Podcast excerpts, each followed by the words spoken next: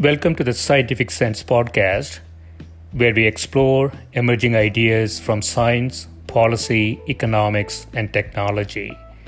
My name is Gil Eapen. We talk with world's leading academics and experts about their recent research or general areas of topical interest.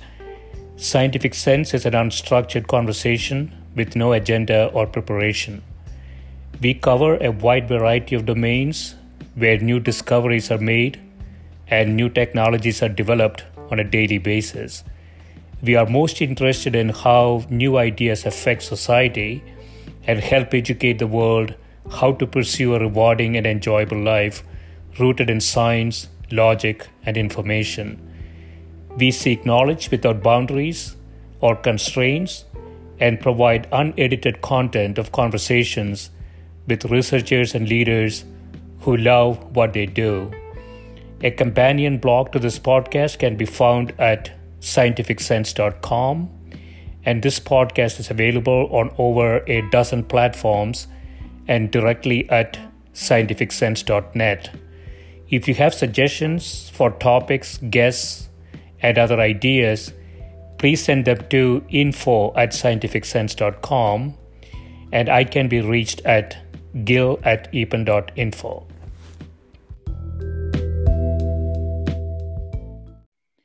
My guest today is Dr. Deepa Halaharvi, who is a breast cancer surgeon at Ohio Health and a breast cancer survivor. She is also Associate Program Director for the Breast Surgery Fellowship at Grant Medical Center. Uh, she has also started a survivorship series lectures at Ohio Health for cancer survivors. Welcome, Deepa. Thank you so much, Gil, for having me today. Absolutely, yeah. So I want to start with um, you you know there are a few articles that that I would love to uh, dig a little deeper into. So one of the articles I think a colleague of yours from uh, University of Michigan uh, entitled "Disparities in Breast Cancer and African Ancestry: A Global Perspective." And uh, in which she says uh, recognition of breast cancer disparities between African American and white American women has generated exciting research opportunities investigating the biologic and hereditary factors that contribute to the observed outcome differences, leading to international studies of breast cancer in Africa. Uh, you want to talk a bit about uh, the outcome differences that we see in the US and perhaps uh, more generally internationally? Yeah, so um, I mean, I, uh, this is the topic of my interest, and I have been reading a lot about it. And so, in African Americans, I think when they're diagnosed, they tend to be diagnosed more with an advanced stage of breast cancer versus uh, like Caucasian women tend to get diagnosed with more regional disease. In fact, the numbers that are quoted are uh, for Caucasian women, they're diagnosed with local disease about 64% of the time, mm. uh, versus African Americans are diagnosed only 54% of the time they're diagnosed with local disease. It's more spread to regional disease when they're diagnosed. There's a number of factors that is associated with this. So um, local disease, the lo- local disease meaning it's sort of early. yes, okay. meaning the disease just to the breast. Yeah. Uh, and when we say local regional disease, now disease has spread not just to the breast but also to the lymph nodes. Okay.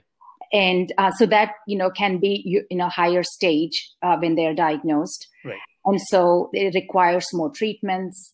Uh, for them. The other factors that we've seen in African Americans, obviously, like socioeconomic factors, um, access to healthcare, um, but you know more also comorbidities such as diabetes and obesity. Yeah. Um, they also tend to be there's also biological differences in the cancer that is diagnosed in African Americans, such as triple negative breast cancer, mm. uh, that tends to not have as good of a survival rates compared to non triple negative breast cancer. Um, maybe so, the problems. Sorry, go ahead. No, no. So, so you know, uh, I was looking at uh, so the, in the article, uh, she says the impact of breast cancer on African American compared to white uh, American Caucasian women is characterized by a complex and seemingly paradoxical differences. And I think this is what you are you're talking about. So, with lifetime incidence rates being lower in African Americans, but they have a higher mortality rate, right? Higher case mortality rates. That is correct. Yeah. yeah. So yeah, and I think a lot of things. I think they do have you know more triple negative breast cancer, and they also tend to get diagnosed with breast cancer at younger ages. And so, and, and also there's thought that they don't follow up right after they have an abnormal mam- mammography for like biopsies and further imaging.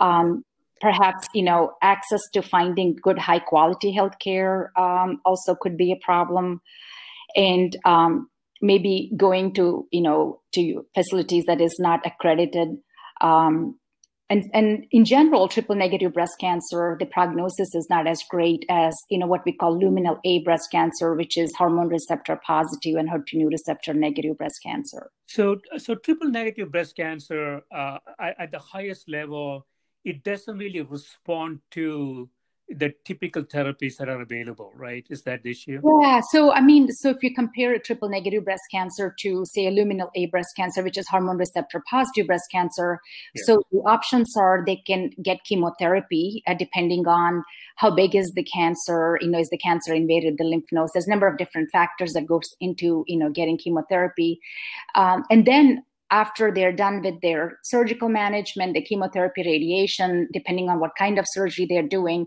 um, they also will get endocrine therapy. That's the estrogen blockers to block the hormone receptors. Mm. In triple negative breast cancer, unfortunately, you don't have those receptors on the cell. So I kind of describe it as a naked cell to my patients. So mm triple negative breast cancer does not have the hormone receptors. So, really, the only option for them is chemotherapy. And so, if the chemotherapy does not work well, then, you know, it's, you know, they are not going to do well with it. Hmm. Um, is it, is it, so that is genetic, right? So, and that's also another thing from reading all these articles that I'm finding out is um, BRCA1, you know, the mutation BRCA1 is more predominantly associated with triple negative breast cancers. Mm. And we're also finding out that uh, there's a lot of the mutation of BRCA found in African Americans that we did not know about in the past. Mm. So, so that's interesting. So that has implications, and I think we'll talk about this uh, both in terms of uh, the the timing of screening and what type of screening, right? But before we get to that, um, you know, I was looking at this chart in this paper, um, Deepa, that, you know, so it has the incidence rates and mortality rates. Yes.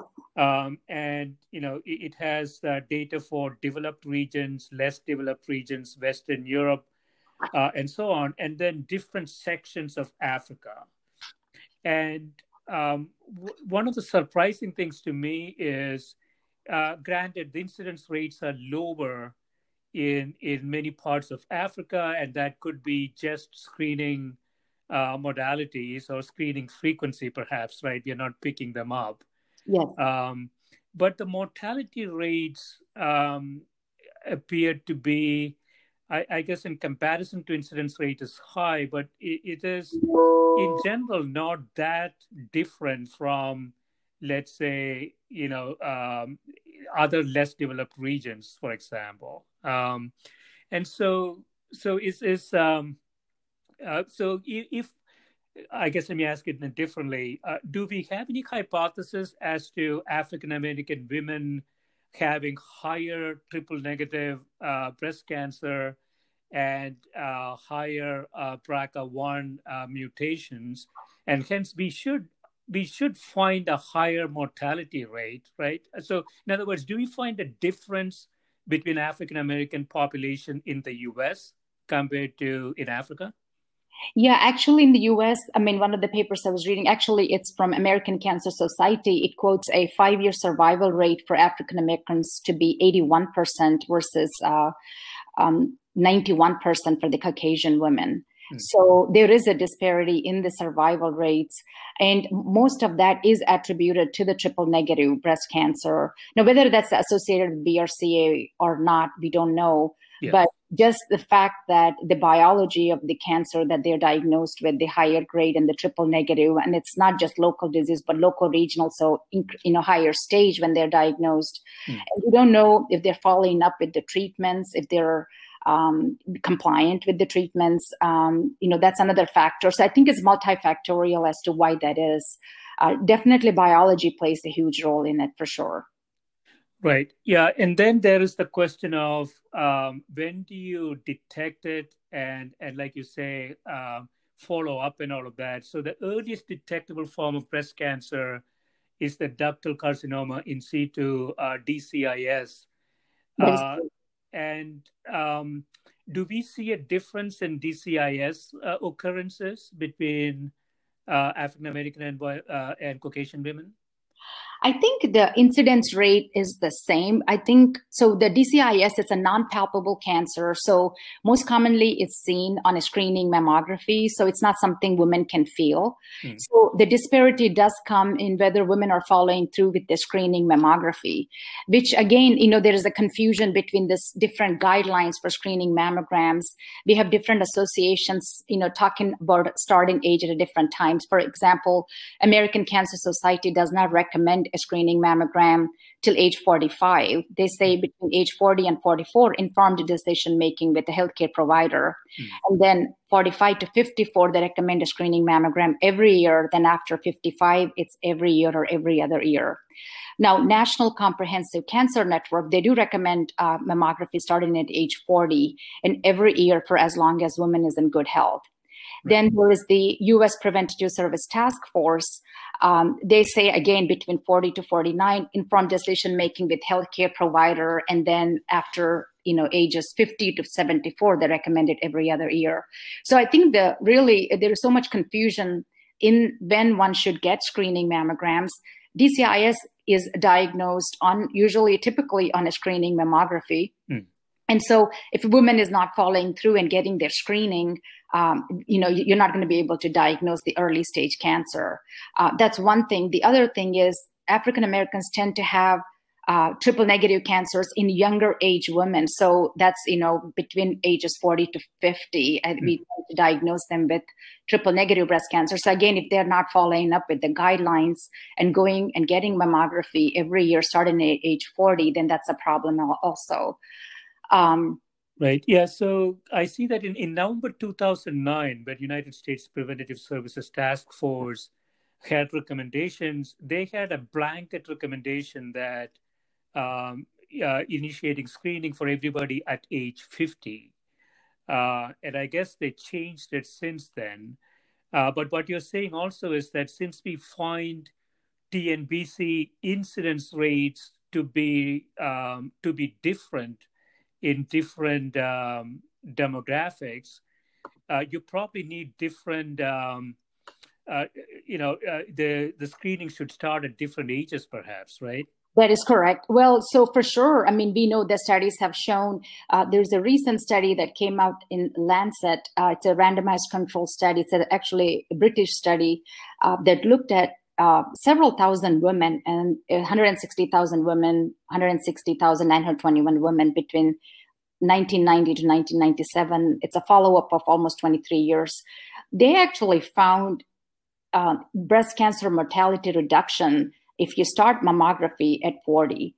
Mm-hmm. And it really doesn't, you don't actually start seeing the reduction at least till 10 years after you started doing your mammography.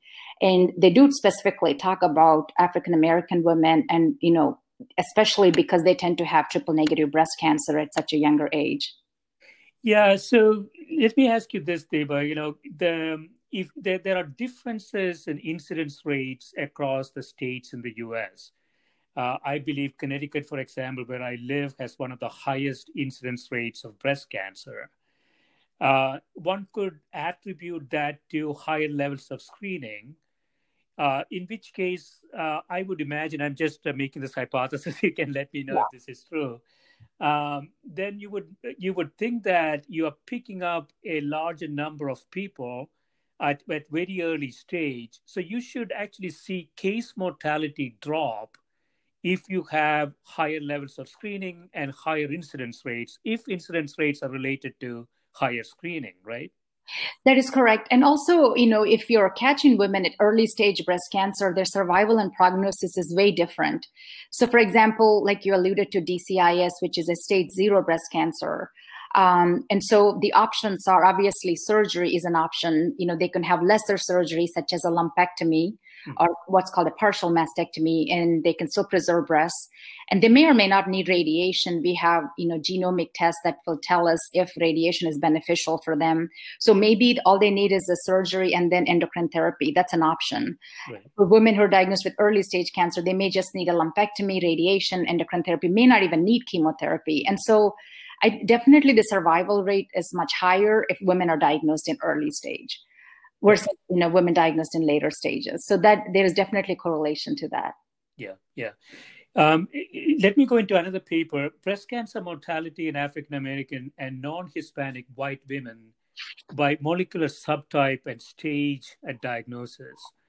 Uh, it's a population-based study. So higher breast cancer mortality rates for African American than non Hispanic white women are well documented, uh, the paper says. However, it remains uncertain if this disparity occurs in disease subgroups defined by tumor molecular markers and stage at diagnosis.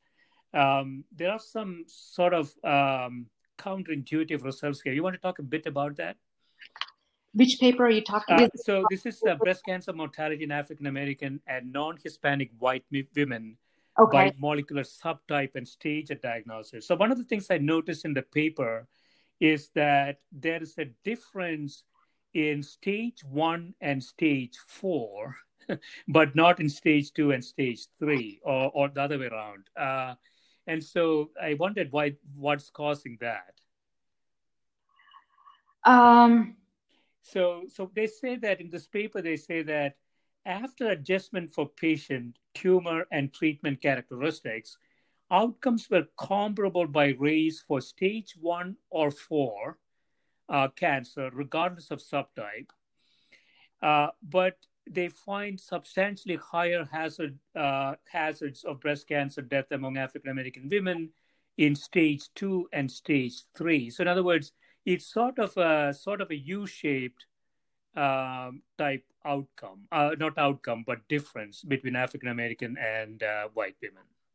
Yeah, I think I think one of the facts that one of the things that they talk about in this paper is uh, early detection and early diagnosis to yeah. eliminate the disparities, um, which is consistent with what we saw in the past. Right. And also, I think stage three, they talk about uh, a lot of it is triple negative breast cancer. Uh, okay. Okay. Like, that's what makes the difference, is I think, Billy, what they're talking about in this paper. Okay, so is it uh, is it is it true, Deepa, that if you have um, uh, uh, triple negative breast cancer or or BRCA mutations, um, you generally tend to get to stage two before you are diagnosed. Is that true or not? So yeah, I mean, so triple negative breast cancer. So really, staging really account, takes into account the size of the tumor, the yeah. grade of the tumor, the hormone receptor status, um, and so those are all the things that go into staging. So really, it depends on when the person is diagnosed with the and triple negatives tend to be a little bit higher stage versus the same size uh, for their hormone receptor positive tends to be lower stage. This is the newest AJCC 8th edition uh, staging system. Um, so yeah, the triple negatives tends to be a little higher stage. Again, it all really depends on the size of the tumor and the grade of the tumor. So TNBC tends to uh, tends to progress faster too. Yes, it does. Yeah, it can it can progress faster, uh, and you know, and it tends to be heterogeneous. There are so many subtypes in TNBC, and I think that's really what makes it difficult to treat it. Mm. Um, so if you're not treating the correct subtype, you may not actually be treating the right kind of triple negative cancer, and sometimes that's a trial and an error. You know, we won't know until the cancer reoccurs. Um, and the risk of cancer reoccurring for triple negatives is also, you know, higher in the first five years of the diagnosis.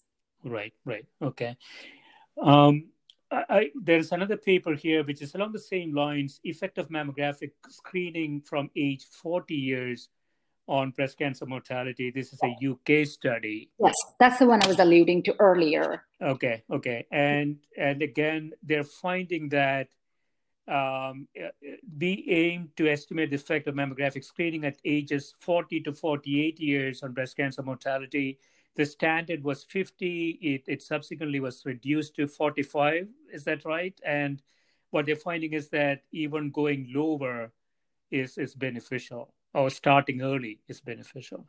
Yeah, so they, I think they say it, it should be reduced to starting from 50 to 40 years. Uh, that can, you know, potentially reduce uh, breast cancer mortality. This is something, you know, uh, screening mammography has been so well studied. We have eight randomized uh, studies that have looked at screening mammography. And I usually tell patients we really don't have those many randomized studies for like colonoscopy or you know any other modality that we have for mammography so i don't think we need to go back to reinvent the wheel we know mammography reduces the mortality and this paper is really good it's not american study it's it's uk from uk but they talk about reducing the age limit from 50 to 40 and talking about decreasing the mortality uh, breast cancer associated mortality um, the problem though and you know some of the organizations will argue that younger women tend to have dense breast tissue mm. so mammograms may or may not be the best modality for them right. and and the other thing too is do, do, is it ultrasound then that that might yeah, so i mean you know we went from a traditional 2d mammography to 3d mammography yeah. so you know that's essentially like a ct scan where it can look at the, in the slices of the breast and so instead of giving you two views it gives you a number of different views so it does pick up more cancer the 3d mammography does mm. um, the ultrasound is another option especially if a woman or a physician is feeling a mass that's an option mm. now for women who are that's for average risk women. For who, women who are high risk, meaning if they have family history of breast cancer, um, there are these risk models that we calculate sometimes based on their family history. If they are lifetime risk of more than 20% risk of getting breast cancer, then they also have option of an MRI as well as a mammography. So MRI is more sensitive compared to a mammogram, and you can alternate. I typically alternate a mammogram and a MRI uh, to catch those interval cancers, and also these women tend to be younger women, so um, there is a risk of you know false negatives or sorry false positives. Hmm.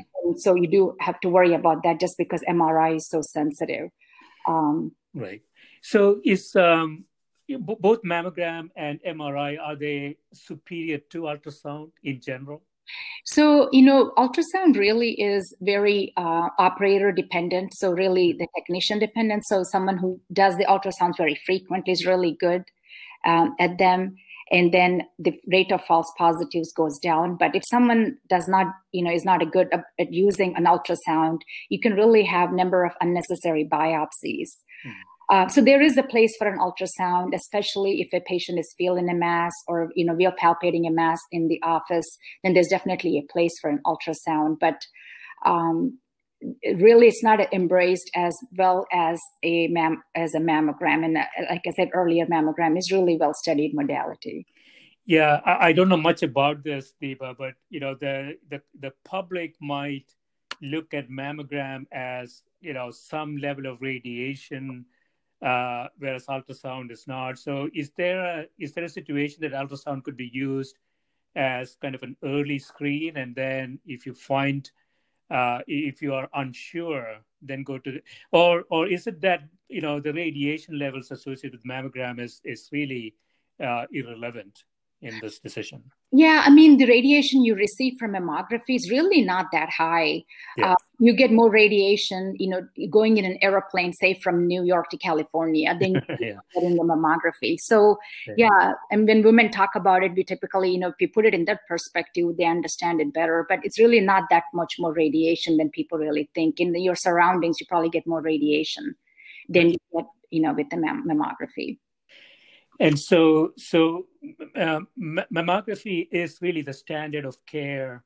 And generally speaking, earlier screening appears to be very beneficial. Correct. Um, and um, more, uh, more generally, uh, people who are at a higher risk category, uh, demographics at a higher risk category, uh, may want to have that uh, that started early, right? That's the that's the standard of care. That is correct. Yes, yeah, absolutely. So, an average risk woman, meaning really women do not have as many family members who've had breast cancer. Uh, you know, they, you know, we typically at Ohio Health tend to start mammography at age 40, and that's in what NCCN recommended, and we're also uh, MD Anderson certified. I'm also MD Anderson certified physician and network. They also recommend the same thing as starting mammography at age 40 for an average risk woman. A woman who is high risk is typically you do those risk models, either Gail risk or Tyrer-Cuzick or BRCA Pro. Mm-hmm. And if the lifetime risk is greater than 20%, then we do recommend um, imaging and mammography alternating with an MRI, um, as well as two breast exams in a year by two clinicians and a self breast exam every month. And it's basically called self breast awareness. You know, they don't call it an exam, but it's more an awareness. But I think women need to be aware of their breast and, you know, feeling for any lumps or masses that feel worrisome, uh, and also feeling there underneath the arms to make sure there's no enlarged lymph nodes. Right, right. Um, I, I, want to touch on another issue, uh, which is equally problematic, and that is disparities in breast cancer surgery delay, the yeah. lingering effect of race. Uh, paper says um, delays to surgical breast cancer treatment of 90 days or more may be associated with greater stage migration. Um, and uh, they investigate racial disparities in time to receiving first surgical treatment in breast cancer patients to to actual um, actual surgery. Yeah. Um, yeah. So I mean, you know, in, in, generally, like at our institution, we really, you know, try to get a patient from diagnosis to surgery within six weeks. So, you know, I think a number of things that this paper listed that could be the reasons is perhaps the patient did not want to go through surgery, maybe um, transportation problems, uh, just following up problems. But I mean, definitely there is, if there is delay in more than 90 days, that definitely does not lead to good prognosis. Mm. Um, and in obviously breast cancer does not, it's typically takes months for the cell to divide and multiply. Um, yeah. But again, you don't want to delay it more than 90 days for sure. Yeah, I mean, that's an amazing thing, right? So uh, the, the more you wait, the higher the risk uh, that you can recover from it. Uh, it's, it's, it's almost like uh, once you have a diagnosis, you you have to almost immediately get some kind of a some kind of a process working already. Right. Yeah, exactly. And so, I mean, there's two things. So, when a patient gets diagnosed, we try to expedite if they need additional imaging, additional biopsies. And sometimes patients get really anxious uh, about it. You know, why are you doing it so quickly? Am I going to die tomorrow? Well, not really. You're not going to die tomorrow. We just want to expedite the process so we can get you to surgery or the, you know, treatment that's, you know, that needs to happen next. Um, but at the same time, you don't want to delay it, you know, because it does have, you know, worse prognosis. Right, right. Yeah, I, I want to um, go into another paper. This is uh, your paper with others. Uh, prophylactic mastectomy can save patients up to 50,000 compared to lifelong screening in BRCA and BRCA, BRCA1 and BRCA2 patients. Um, so you say awareness of value-based quality care has become an increasingly important issue for healthcare. And patients with BRCA mutations have a lifetime risk of developing breast cancer up to 87% by age 70. Yes. Um, so that is a that is an incredible number. Uh, I remember there was a there was an actress I can remember her name. She opted for yeah. Who is Jolie. Is it Angelina Jolie? Angelina, yeah, okay, yeah. yeah. And and so um, so th- this seems like it's becoming sort of a, a standard of care, right? If you find that mutation, that's probably the best thing one could do. Well, so I mean, you know, women have options, and I think our job is, you know, I we do what's called shared decision making. So my job as a physician and a surgeon is to explain to women. So, say you have BRCA mutation, your lifetime risk of breast cancer is eighty-seven percent. Uh, your lifetime risk of ovarian cancer is forty percent. Mm-hmm. So there's recommendations by NCCN and so, obviously, prophylactic mastectomy is a recommendation. A prophylactic oophorectomy is also a recommendation, you know, between ages 35 to 40 for a BRCA1 mm-hmm. and 40 to 45 BRCA2. Um, it, when a woman has a prophylactic mastectomy, the risk reduction is, up, you know, 90% um, of risk reduction of breast cancer. 95% of the women had oophorectomy or removing of her removal of her ovaries.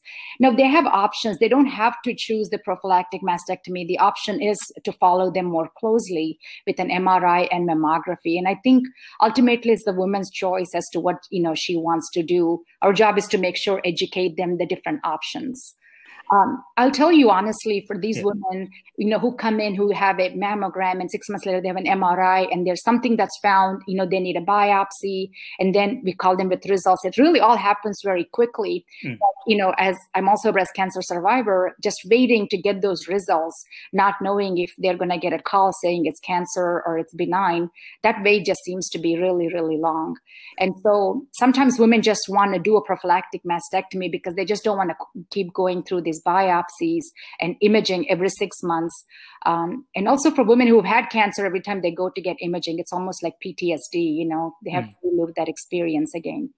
So bottom line is it's a woman's decision and our job is to help, you know, help them with those decisions. Yeah, so prophylactic uh, here means that you are you're basically opting to um, uh, essentially remove the breast. Um, before any any diagnosis, right? So, uh, yeah, yeah. That is correct. Prophylactic mastectomy means removing the breast tissue uh, before the diagnosis of cancer. And, you know, and women can opt for no reconstruction or immediate reconstruction or delayed reconstruction. And most of these women that we looked at here opted for immediate reconstruction. Right. And the, the BRCA1 and BRCA2 uh, that can be identified by a simple blood test?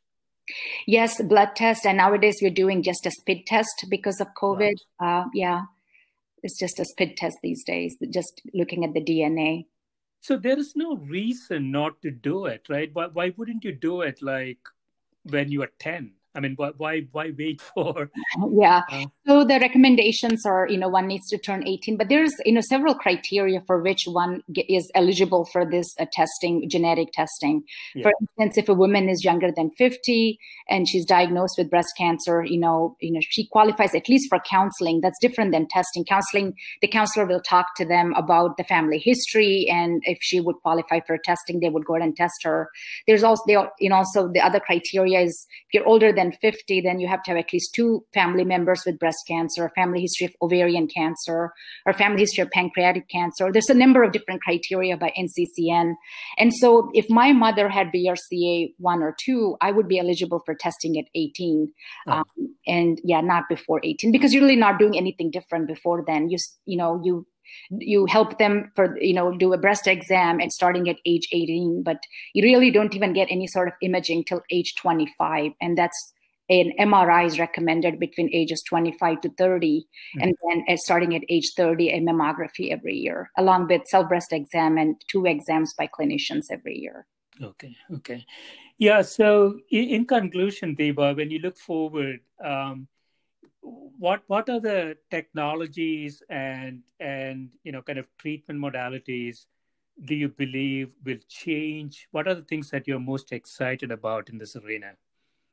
So, you know, I'm a surgeon, so I would like to say I'm, I'm, very excited about surgery. So, um, I perform not just traditional simple mastectomies, uh, which is removing the breast tissue, the nipple areolar complex, but we also perform nipple sparing mastectomies where we preserve the nipple areolar complex mm. um, and we hide the incision. So, hidden scar surgery, that's another new upcoming thing uh, where we hide incisions either in the inframammary fold or the bra line or underneath the arms where women don't see these scars. You know, these scars are typically a reminder of cancer and what a woman has gone through. Mm. So, you know, that's exciting. Nipple sparing mastectomy is really, um, you know, we're doing a lot of them these days. There's also what's called nipple delay technique, essentially for these women who have large breasts and ptotic breasts, meaning like breasts that are a little bit drooping and large, you know, breasts.